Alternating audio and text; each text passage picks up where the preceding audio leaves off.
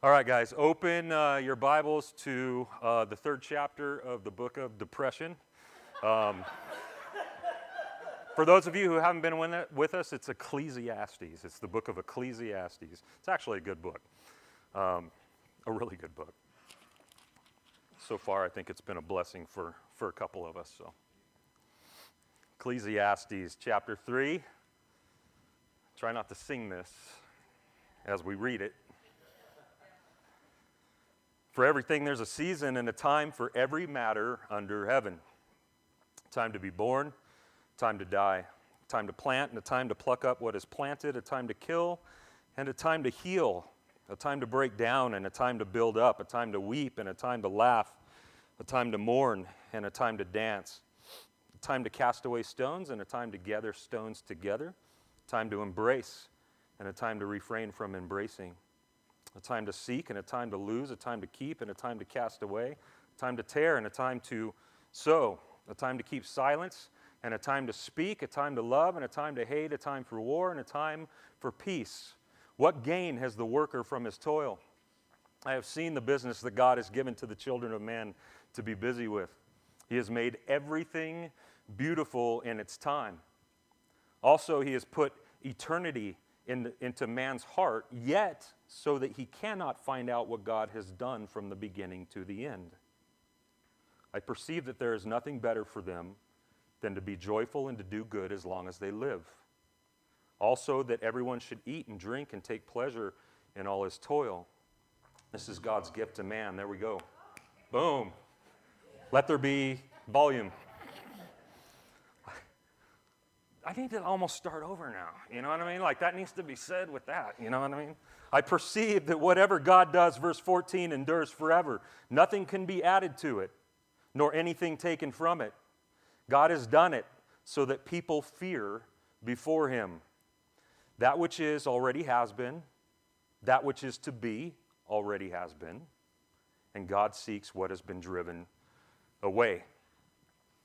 Uh, we've been doing uh, this series, uh, three, three sermons deep now. This will be the third one in Ecclesiastes, which in large part has to do with answering the question of what life's about. Um, specifically, uh, is life uh, meaningful or is life meaningless?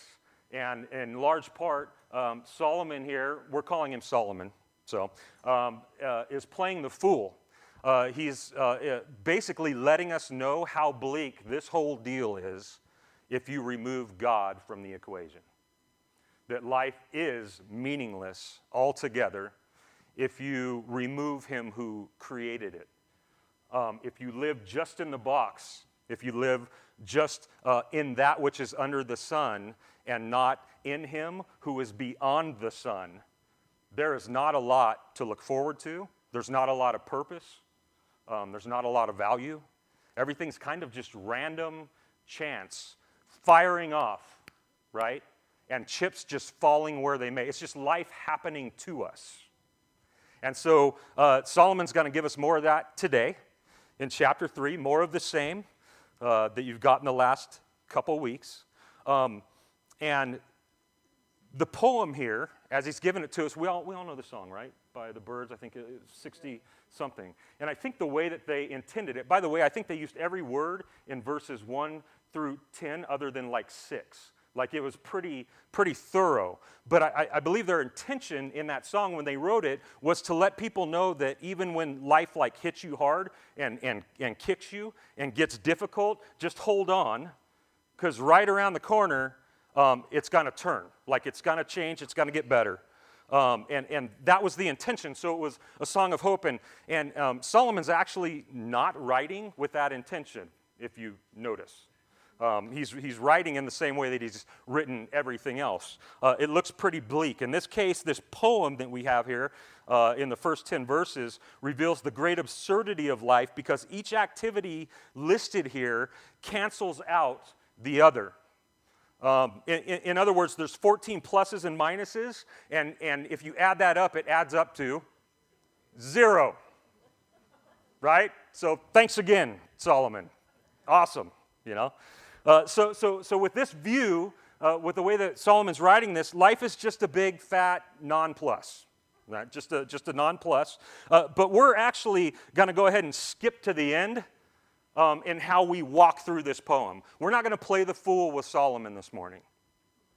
We're going to go ahead and skip to uh, the part uh, where there is a creator, there is one who created all things that exist, and who appoints all seasons and times in life.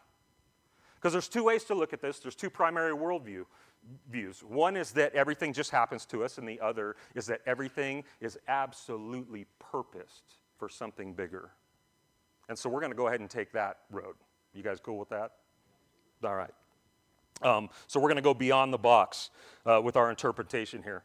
It's easy for us to think, um, uh, at least for me, reading through this book, of the atheist over and over and over again, the atheistic worldview or state of mind or, or outlook when considering uh, things just being random or chance or out of control. But there actually exists a large number of Christians that unfortunately also hold to a worldview that, in a lot of ways, resembles atheism. We call it practical atheism. So you'll have a lot of people that say they believe in the God of the Bible or believe in Jesus Christ, but they actually live out their lives. They actually believe in many ways and function in many ways as if God is not close, as if God is not involved in everything.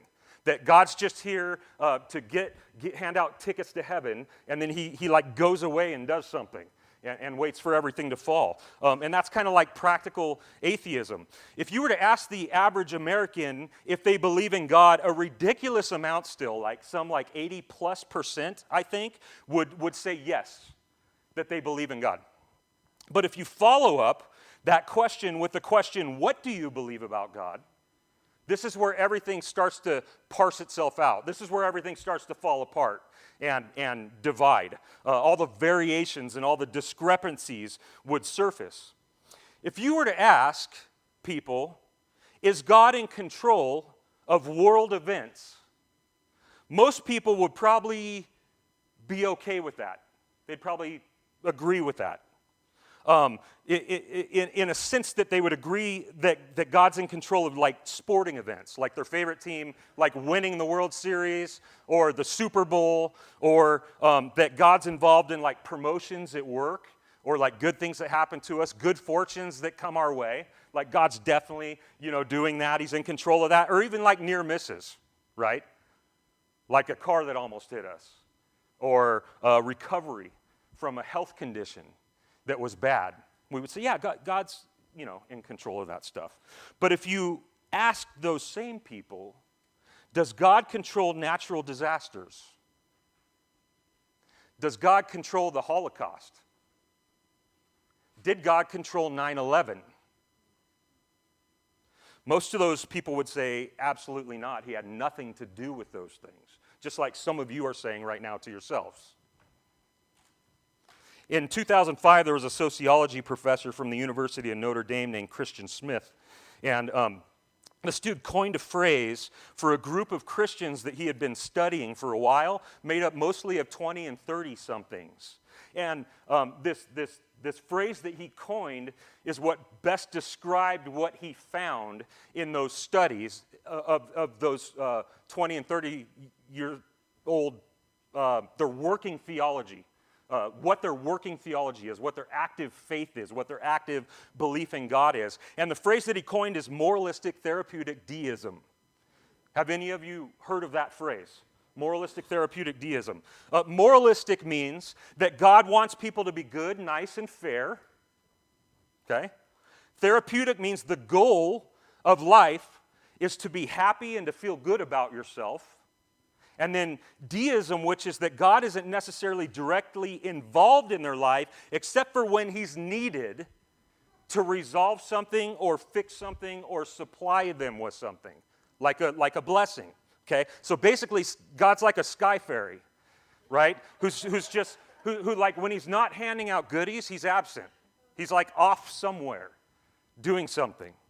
And even though the people holding this belief claim to believe in God, it's a worldview that resembles much closer an atheistic one than a Christian one. Because it's still one that leaves you largely just going on about life inside the box, chance karma, your own works, randomness, and nothing else.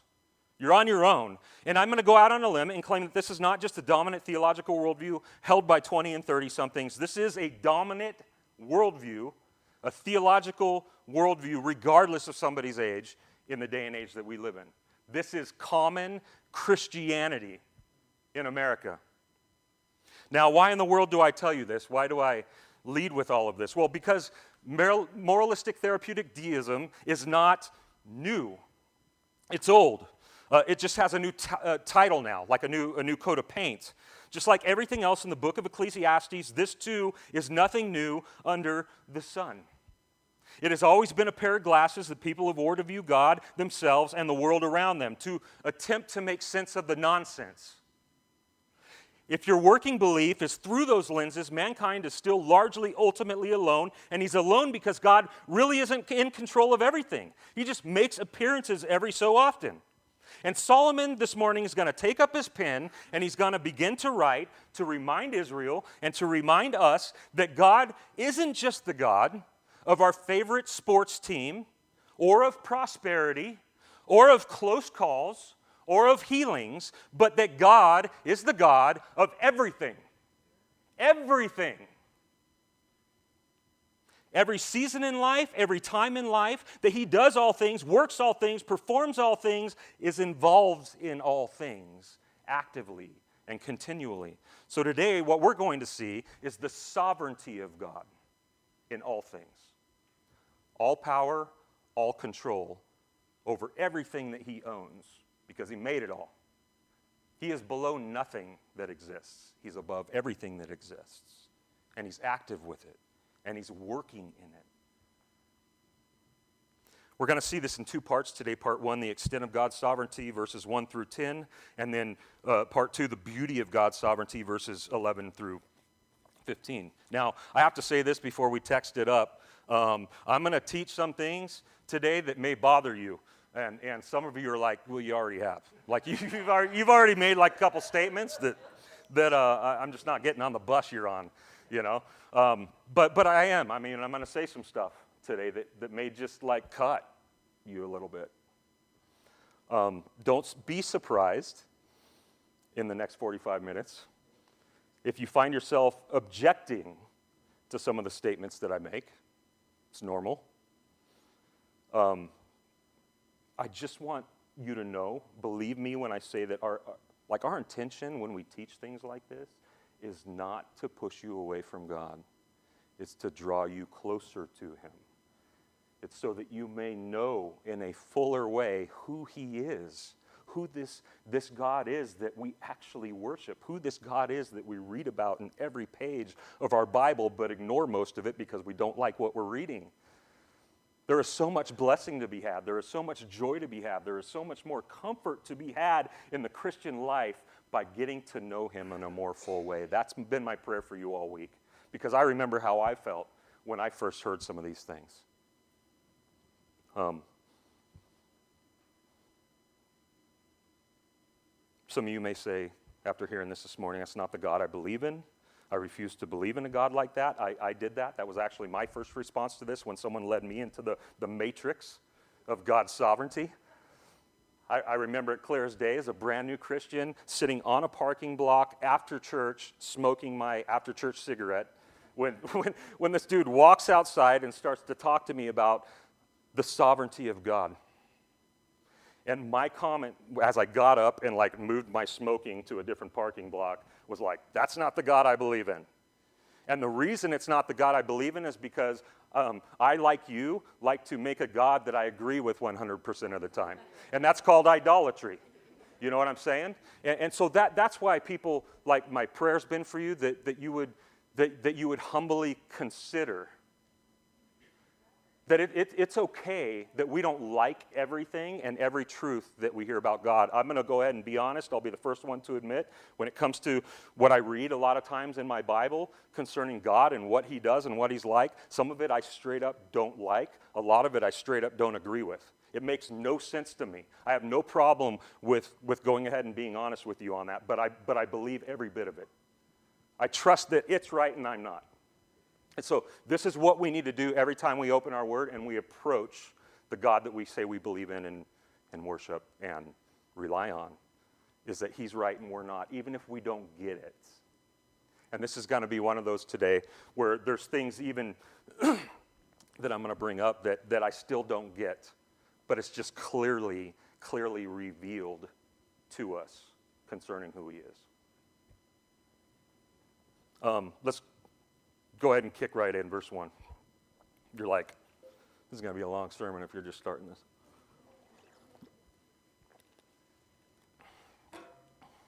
Verse 1 says this For everything there's a season, and there's a time for every matter under heaven. Um, question Says who? Like, according to who? Like, like right here, we have established by Solomon that there um, is for everything a season, and there is for everything a time or a matter.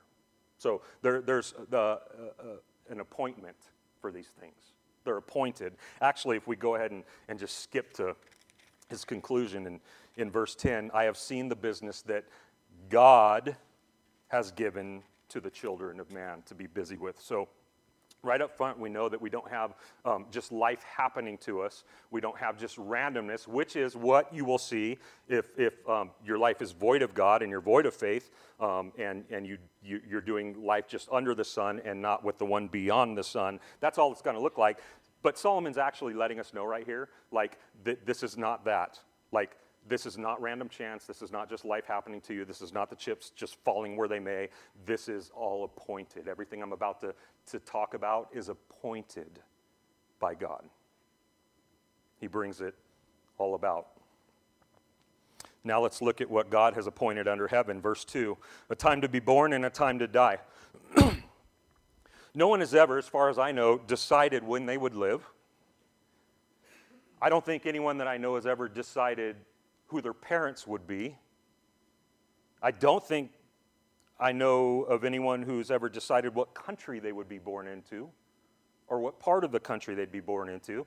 And this is staggering to think about, considering that just these three things right here dictate a majority of the trajectory of the rest of our lives in a way that is beyond us. There are so many factors from this, these three things that are completely out of our control as far as where our lives go that it's almost it's overwhelming to think about. And they're not ours, they're His. Same with death. And, and I know what some of you are saying right now oh, but, but I eat right. Oh, but I exercise a lot. You know what I mean? Um, I, I made good life decisions. I was careful. Brent. I was careful. Surely I have a say in how long I live, right? Job says this in Job 14:5, man's days are determined, and the number of his months is with you. He's talking to the Lord. And you, the Lord, have appointed his limits that he cannot pass. Can't pass them. The line is drawn, and it's His line, not yours. It's His. God has determined a time for each of us to be born and to die. Now, now either our Bible's right or it's not with these things. He says there's a time to plant and there's a time to pluck up what is planted. Um, yes, God has put uh, in place laws of nature that determine what we can grow, where we can grow, and when we can grow it. Some of you know this too well. Some of you hate this. My wife hates this. My wife is a green thumb. She would plant her life away if she could. That's all she would do for the, from here to eternity if she was allowed to, but she can't. You know why? Because we live in Sun River. We have two weeks of growing every year. You know what I mean? She can't do it. We've tried greenhouses, we've tried all that stuff. Th- those things have been determined, not by her, they've been set in place. And, and God can even overrule these things. We can see in the Word of God where He can walk up to a piece of land and say, You're going to be barren, even though it's well fertilized. Or He could do something like He did in Jonah, where this dude's up there sulking over Nineveh because they repented and came to the Lord. And He causes a plant to grow out of the middle of the desert overnight to shade him. Like, like God can determine that stuff, and He does determine that stuff. And there's a time for it. There's seasons and times for growing. Verse 3 a, a, time to kill and a time to heal. Um, this is where some of you are really going to want off the bus. This is where it's going to get really weird. God determines when someone is to be killed and when someone is to be healed. I know that hurts. Think about this. If a sparrow cannot fall to the ground apart from the Father, and it doesn't say knowing it, like some of your translations do, that was added. If you have a, a real drop down formal equivalence, it is just without the Father, meaning doing it. Then Jesus goes on to say, How much more is he directly involved when it comes to you and I? When we die we're more value to the Father, of more value than the sparrows. When a tragic act occurs, when someone dies too soon, we cannot say God did not allow this. We cannot say God did not approve it. Yes, He did.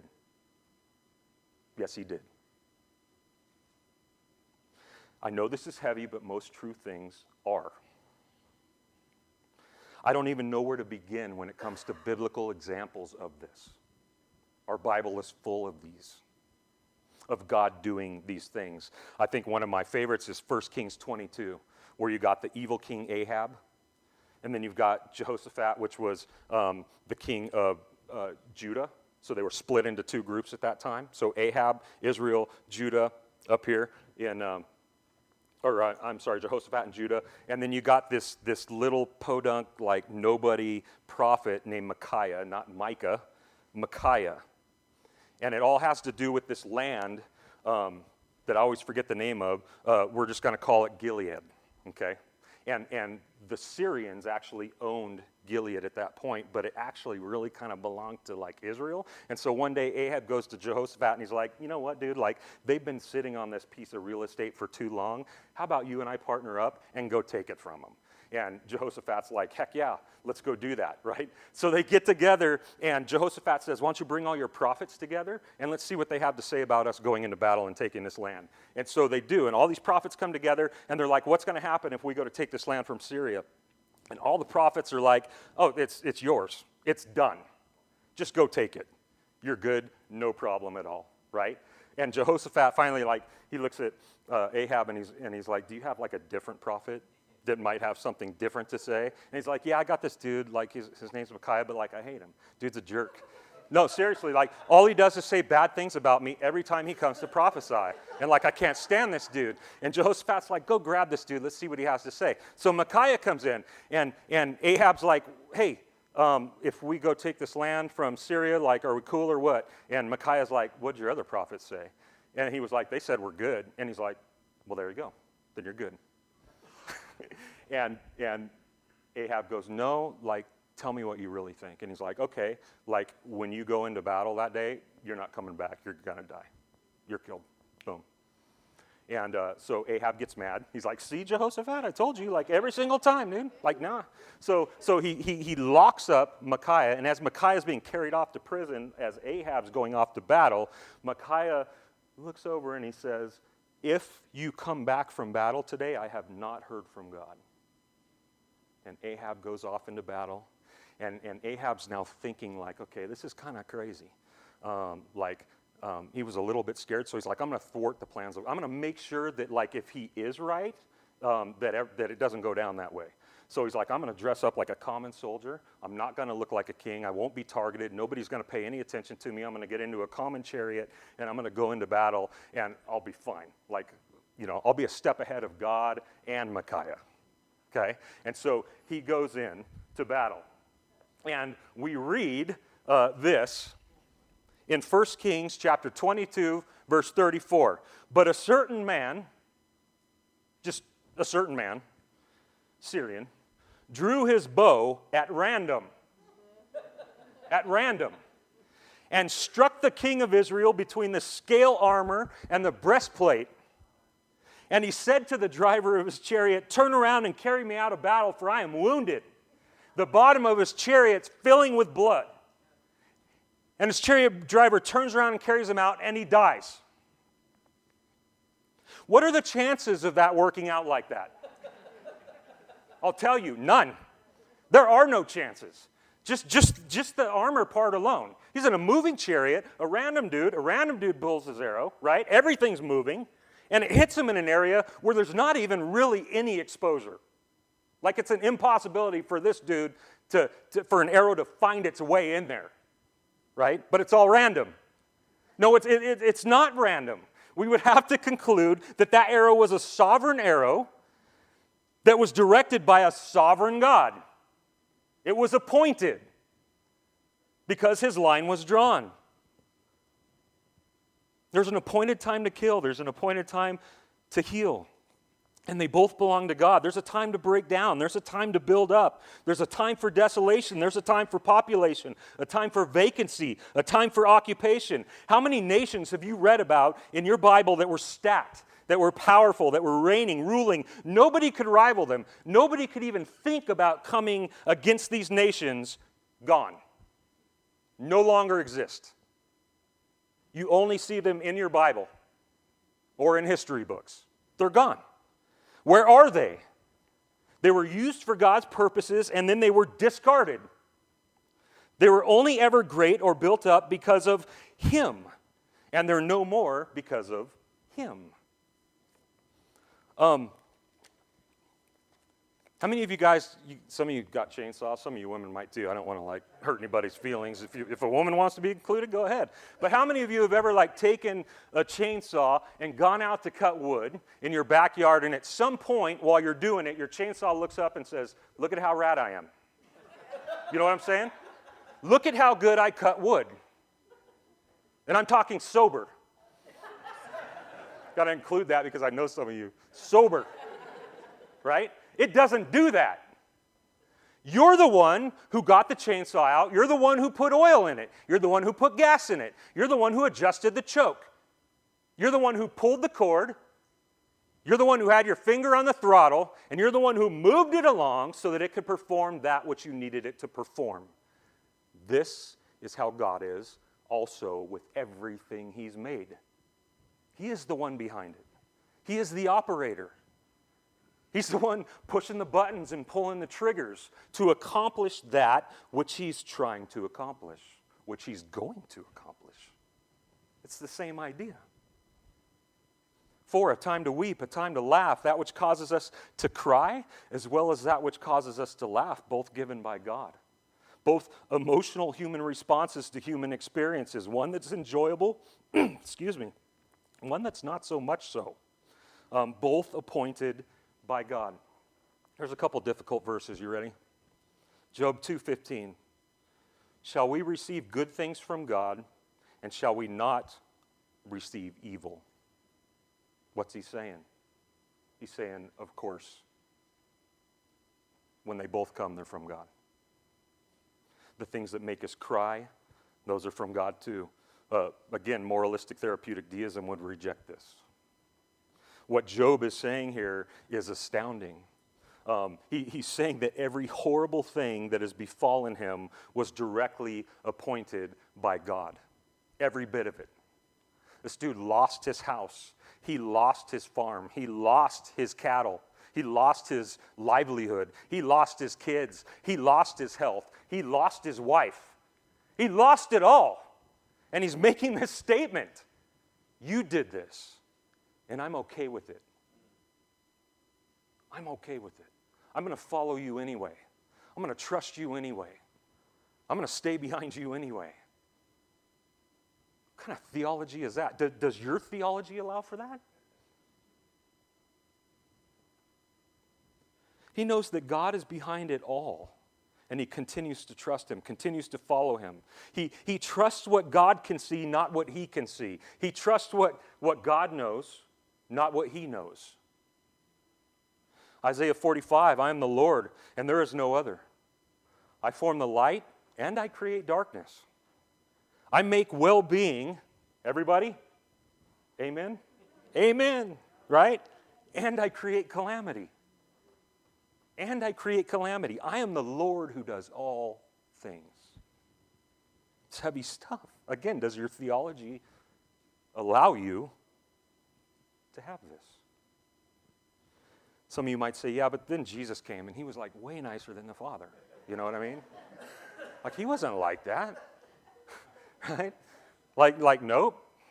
Like I, I don't know of any, I don't know of any um, deliberation table or conference table in heaven where the Trinity sat around and like tried to hash out or argue out how things were going to go down. I'm, I'm pretty sure that they all agree all the time that they're one, like Jesus claimed they were. If you have seen me, you have seen the Father. Like everything that God ever did, there were the other two in one agreeing. They are not different. It is not good cop, bad cop when it comes to the God of the Old Testament and Jesus of the New Testament. They are one. They are the same and they completely agree. All three of them together as one do all things that come about. All of them. Amos 3 says, Does disaster come to a city unless the Lord has done it? What does that produce? It produces sorrow, it produces tears, it produces weeping. A time to weep and a time to laugh has been appointed to us. Next, there's a time to mourn and a time to dance. This goes along with that. Uh, there's a time to pull down the shades and to snuggle up with darkness and loss and depression. But praise God, there's also a time to party. And I'm not talking about getting smashed. You know what I mean? I'm talking about a time to release joy to drink up every bit of it. Jesus was very familiar with both of these when we look at his life.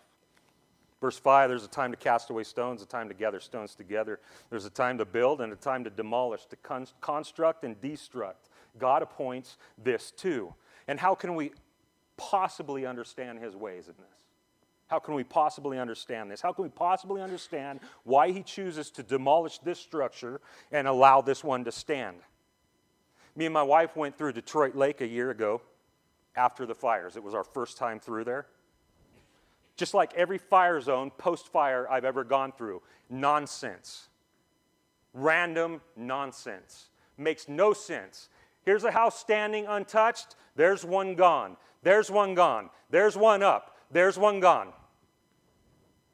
It looks ridiculous. Is it? It's hard to understand. It looks extremely random. And that's all we're going to chalk it up to unless we understand that God has appointed a time to bring stones together and to disperse them, even on a local level, even on a, a, micro level. There's a time to embrace, there's a time to refrain from embracing. Affection, expressions of love, even deep intimacy and sex. There's an appointed time for it, and there's an appointed time for its absence. Guys, there, there, there's a time to light a big fire in the fireplace, and we're all like, yes. And there's a time to let that fire die down. We're like, boo. But it's true. Both appointed by God. You know, we may tend to think that surely God stays out of this part of our lives. No, our sexuality is not random chance either, but appointed also. Well, where in the world do you get that in the Bible? I don't know. The genealogies? You know what I'm saying? The names that had to be where they are in the list? Even the unsavory ones. Even the ones that were conceived and brought about in unsavory ways. Appointed ordained. Verse 6 a time to seek, a time to lose, a time to keep, and a time to cast away. There's a time to pursue something and a time to cease pursuit of that thing. Does anybody else have the Bermuda Triangle in their house? Because I have one in my house. And I can't blame it on my kids anymore because they don't live there. So, like when, when I'm losing stuff and then pursuing it and going after it and going crazy and pulling my hair out, it's my fault. I don't know where this stuff goes. I don't know where it's at. There's a, and there's a time to let it go. There's a time to stop looking. There's a, there's a time to stop turning over furniture on these things. There's a time to go to a garage sale, and there's a time to have one. And, and me and my wife haven't learned to have one yet. Like, we just, we're really good at going to garage sales, aren't we, honey? Oh, Lord, help us. We just go and go and go, and we find stuff, and, and then we never have a garage sale. There's a time in life for good fortune, material accumulation, financial gain, pay raises. There's also a time in life for pay cuts, for job loss, for investments failed, for stock market crashes, for financial drought. And it's all His. It's all His when it happens. 7, verse 7, a time to tear and a time to sow. This is the idea of separating and mending, whether figurative or literal. It could speak of relationships, but most likely it speaks just again of loss and, and gain. In the Jewish culture, when there was a loved one who was lost, a garment was ripped.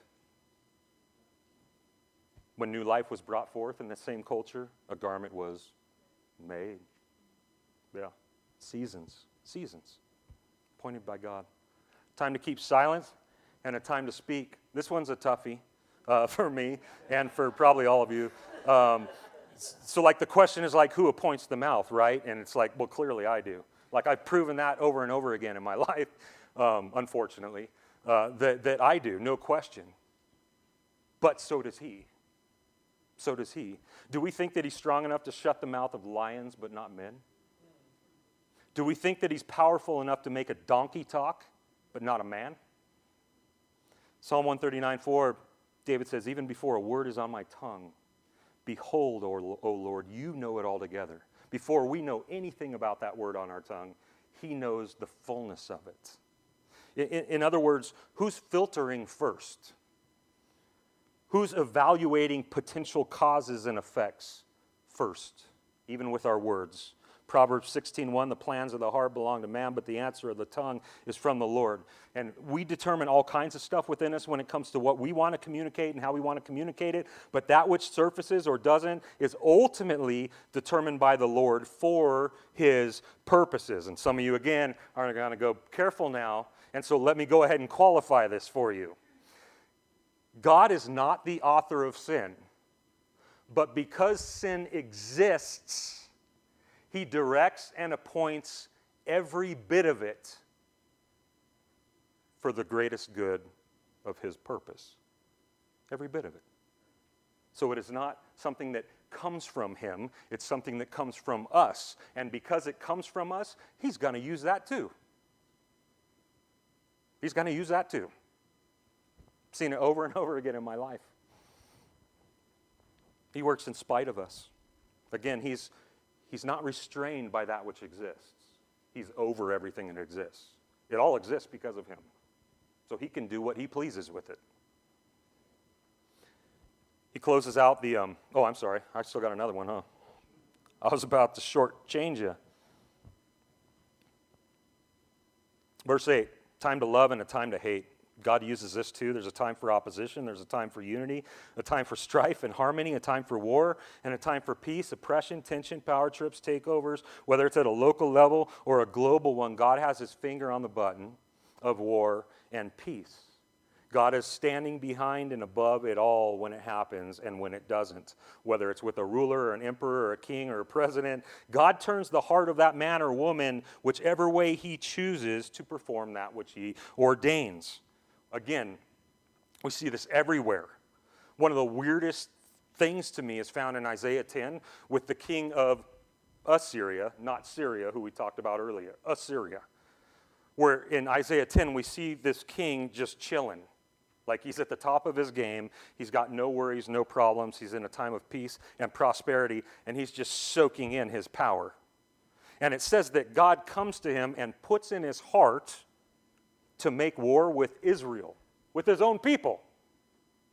So, so he's just kicking it. Like he's not, he's not thinking of going and, and overtaking anybody else. So God comes and he puts it into his heart to go have a problem with Israel, and he does. That's weird stuff. Why? Because God had an appointment to judge his people right then, and he chose to use these people.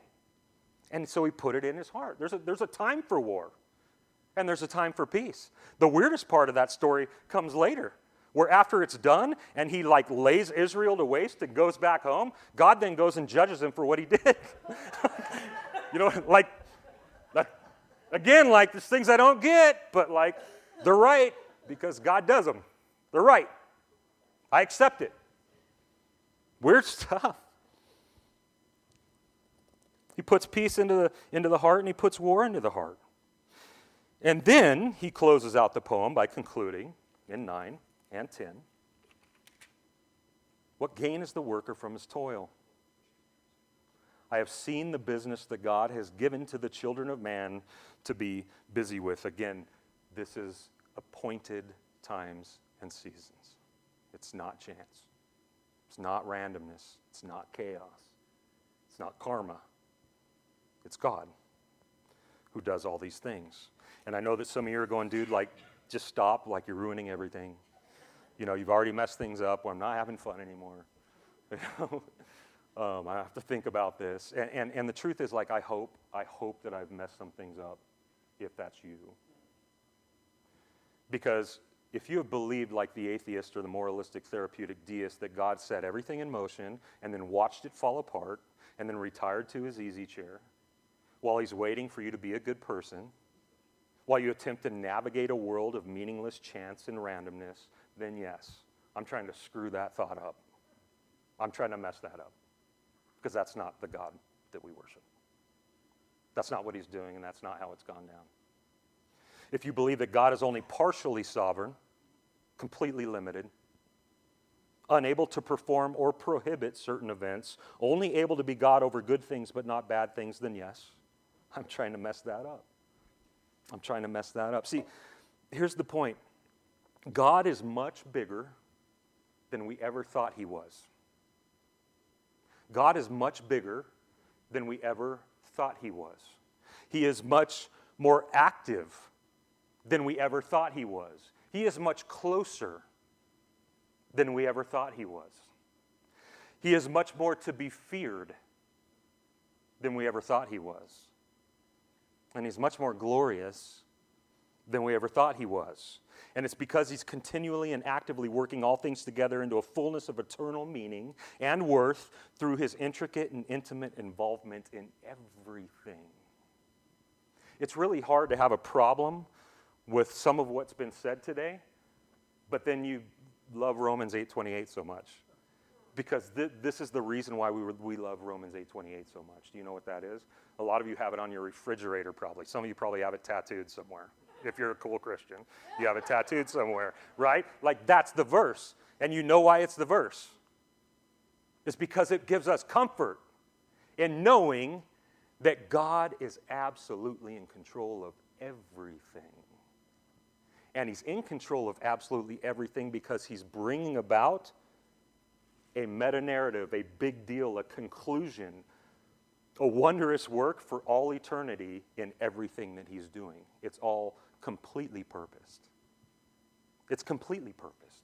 It's all completely intentional that God works all things to the good. We know it starts. We know that God works all things to the good to those who love Him, who are called according to His purpose, not yours. According to His. Why? Because He knows best. And we take comfort in that, don't we? What a glorious verse. What a glorious thing to meditate on when life starts slapping us sideways. Oh, like, oh, like this was supposed to happen? Like, okay, you got this, God? Like, you sure? Okay, okay, all right.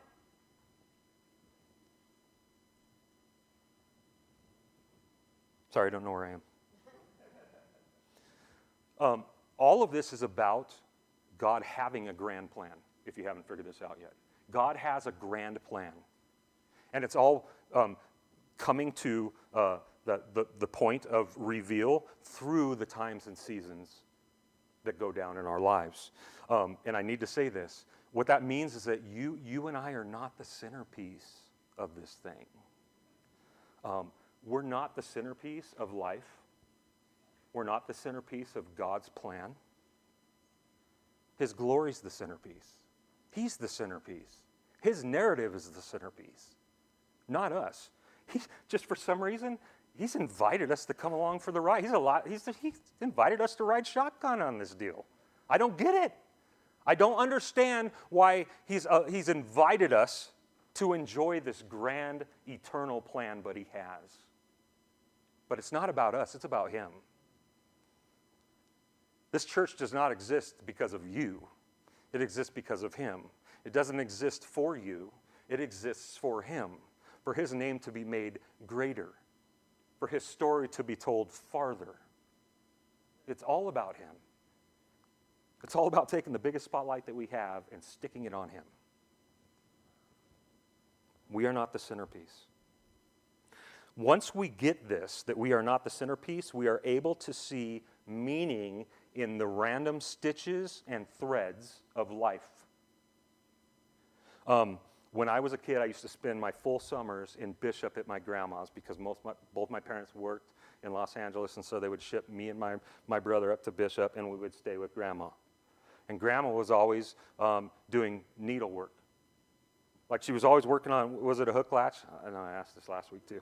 And so it's like one of those big like mesh things um, with the big yarn, you know what I mean? And um, the thing was like, I hardly ever, I, I remember uh, one summer when I was there, um, like whenever she would get up to go to the bathroom or make food or something, she would lay it down upside down. Um, and I don't think she did it intentional. It was just she, I, I don't know why she did it. She would lay this thing down when she would get up and stop working on it, upside down on the couch. And so every time I would walk by and get a glimpse of this thing, um, it looked really horrible. Have you ever seen the bottom of those things? They don't look like the top. Um, and so there'd be like a weird like thread coming out over here and then a couple over here and like it looked like nothing. I remember thinking to myself like, Grandma, you need to stop. Um, you need to stop doing this because you're not very good at it. Uh, I didn't know what she was doing. And then I remember one day when she laid it upright. And I was like, like what the heck? Like I thought it was a different piece, but it was the top. And there was um, like cohesiveness and, and um, uh, there was intention and purpose. There was an image. And I picked it up and looked at the bottom just to make sure it was the same deal, and it was. Like, like all of those random threads like had a place on the top, you know? And I thought, gosh, you are, like you are pretty good at this. You know what I mean? I'm sorry I doubted you. And this, and this is really the reality for you and I as believers, moving through time and seasons in life, is that we're, it's so easy to, to look at this, the nonsense that goes on and say it's nonsense. This is a random thread. How can this random thread possibly mean anything? How can it have any value? And then it does. It will. Everything becomes beautiful that He is doing in its time. The problem is that you and I right now are living by faith, not sight. We're looking at the bottom of the needlework, not the top. And this is what Solomon's telling us here. This is what he's letting us in on is hold on. Something amazing is being done by God, every bit of it purposed and intentional. And it's going to be worth it. It's going to be worth every bit of it when he flips that thing over. You're going to know exactly what it is.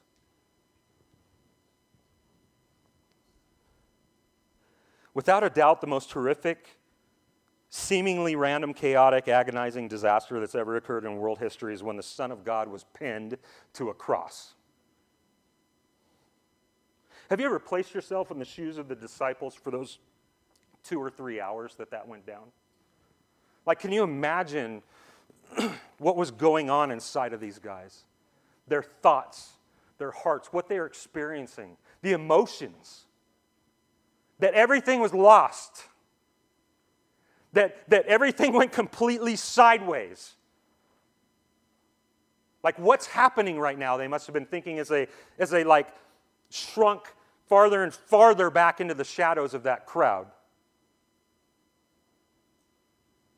This wasn't supposed to happen. This, this, this all hope is lost. All hope is lost. This is a complete failure. Three days later, the tomb empties. 40 days later, Jesus bodily ascends to the Father before their eyes. Seven days after that, the Holy Spirit falls on that room. And these guys are empowered with the Spirit of God. And it goes on and on and on a thread, a thread, a thread. Everything starts to be revealed. We know that none of it was random chance. It looked like everything had gone wrong when in fact everything was completely under control to come to the best possible outcome that it could. Acts chapter 4, verse 27 28, truly in this city, this is Peter praying, Jerusalem, there were gathered together against your holy servant Jesus, whom you anointed, both Herod and Pilate, along with the Gentiles and the people of Israel, to do whatever your hand, God, and your plan, God, had predestined, predetermined to take place. That was God's story. That was God's plan all along. But it looked like an absolute disaster. It made no sense. It was the bottom of the loom. There's a commentator that said, The kingdom of God advances from triumph to triumph, every last one of them cleverly disguised as a disaster.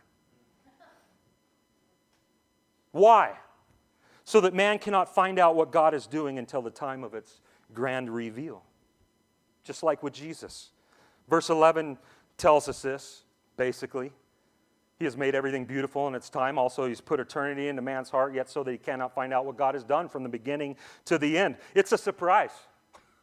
It's a surprise what God is doing until it's a reality. It's all the bottom of the needlework until it's flipped over.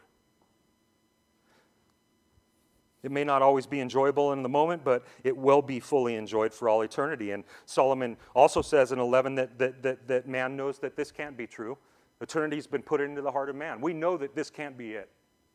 We know that there has to be something more than what's going on now. And we do. And, and that's what's being prepared now, is for what's coming then. This is not the main event, Christian. And I want to remind you of this because I think sometimes we forget that we're aliens, sojourners, and just passing through. And we start to dig in and um, get really comfy here. This is not our home. This is not our home. This is not the main event. This does not even compare to that which you and I are going to see and experience someday. Much better things. Because we know, those who have faith, that is, that we have see, the, uh, um, that what we see, perceive, and experience going on right now is not the final result. We can actually live well now in the midst of it. This is the secret to Christians living in ways that they shouldn't be able to live, is because of who they believe in and what they believe He's doing. He's working out, uh, like, uh, like highly affects how we're able to live now in the midst of the chaos. Verses 12 and 13. Again, we're going to just move fast through these. I perceive, I perceive that there's nothing better for them than to, to, to be joyful and to do good as long as they live.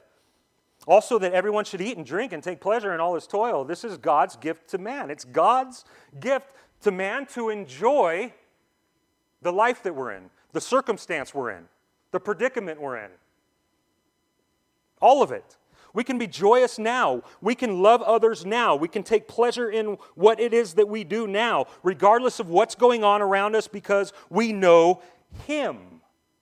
We know who's in control of every bit of it. I love the story of Jesus on the boat, sleeping while a storm is raging. You ever thought about that? Like, I've known some heavy sleepers in my life. My dad's easily like the most heavy sleeper. I've seen him sleep in places that just should not be possible, like soundly. But I, I have never seen a more sound sleeper than Jesus and what we see on this boat. Because the, the, the, um, the narrative says that the, the storm was so brutal, the waves were so big that they're going up, over, and down. They're crashing onto the boat so hard that they're starting to break the boat apart. It's beating the boat up. That's how hard, that's how violent this water is. And he's sleeping. Like, I don't think so. He's, he's sleeping. And they wake him up and they're a little angry because he's not pulling his hair out like they are and tripping out like they are. They wanted him to, you know, just be tripping out, losing it like them. The sky is falling. Do you guys remember uh, Chicken Little? You're in Chick- yeah, Chicken Little, the acorn hits him and he's like, the sky's falling. And um, so a lot of Christians have been like that lately too. So stop. Stop. That's, I guess, my point. That's my point here. That's my point here. It, it's like we need to learn how to sleep on the boat. It's okay for us to sleep on the boat. That's actually what Solomon's saying here, in a sense. Like you're looking at all these depressing things that add up to nothing, and then he's like, yeah, enjoy it, take pleasure in it. It's like, how, how do we do that? Well, we do that in the midst of the storms around us if we firmly believe that God's in control of all it. This was Jesus' conclusion, right? They finally wake him up and they're like, What are you doing, dude? We're about to die. And Jesus goes, You of little. That tells us almost everything we need to know about why he was sleeping and what that moment was for. He's proving a point that you and I, as people who know God, who follow God, who trust in God, can go through the most horrific events that life can throw at us, and we can come out the other side fine because of who it is that we have faith in, who it is that we trust. Jesus shows us that. Paul, Solomon's saying, it's okay. Like, enjoy your life. Like, find joy there. Thank God for every bit of it because it's a gift from Him. Enjoy it. All right, closing 14 and 15 really quick. I perceive that whatever God does endures forever. Nothing can be added to it, nothing taken away from it. God has done it so that people fear before Him. That which is already has been, and that which is which will be already has been, and God seeks what has been driven away. The script is locked in. The script of life is determined. It is eternal. And to know this is to fear God. To know that it is God that holds the narrative of every season and every time and every detail of your life is to learn to fear Him. Because there's nothing He cannot do, it's all His. To know that He's truly above all things that exist and that all things are at His mercy, not the other way around, ought to cause all to fear Him. His mercy. Why? Because there's nothing He can't do. That's why. There's nothing God can't do. There's a lot we can't do, there's nothing He can't do. He can do everything, and He does do all things.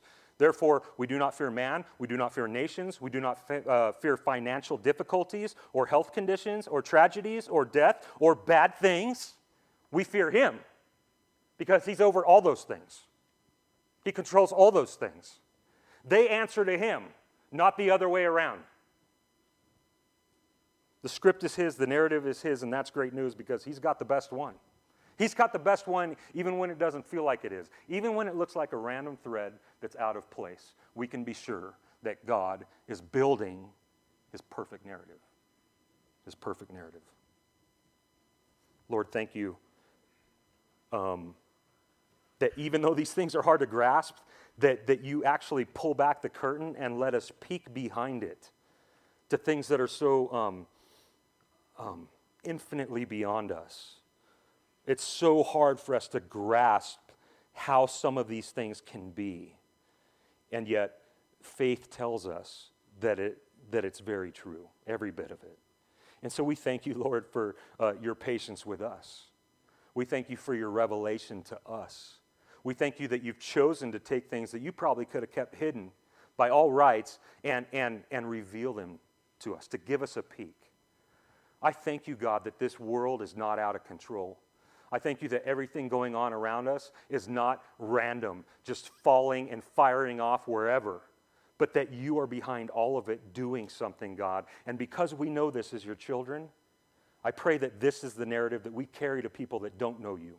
I pray that we would have a heart for people, Lord, that are walking around right now with hopelessness because they, they look around and see meaninglessness. And I pray that we would be people, the feet that carry the good news that tell them, oh no, this isn't meaningless at all. There is great meaning in the person and work of Christ. And so give us that boldness, God, and, and, and make it our joy to do so to your glory. Amen.